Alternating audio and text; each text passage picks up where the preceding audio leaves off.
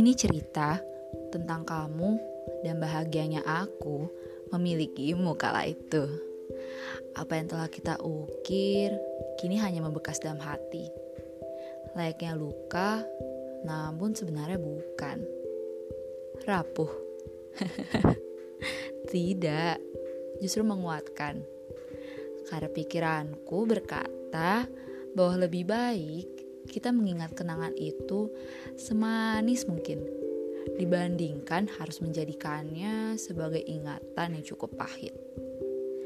Ini hanya tentang aku dan kamu yang sempat menjadi kita. Semoga selalu membekas dalam hati ya, walaupun realita berkata lain.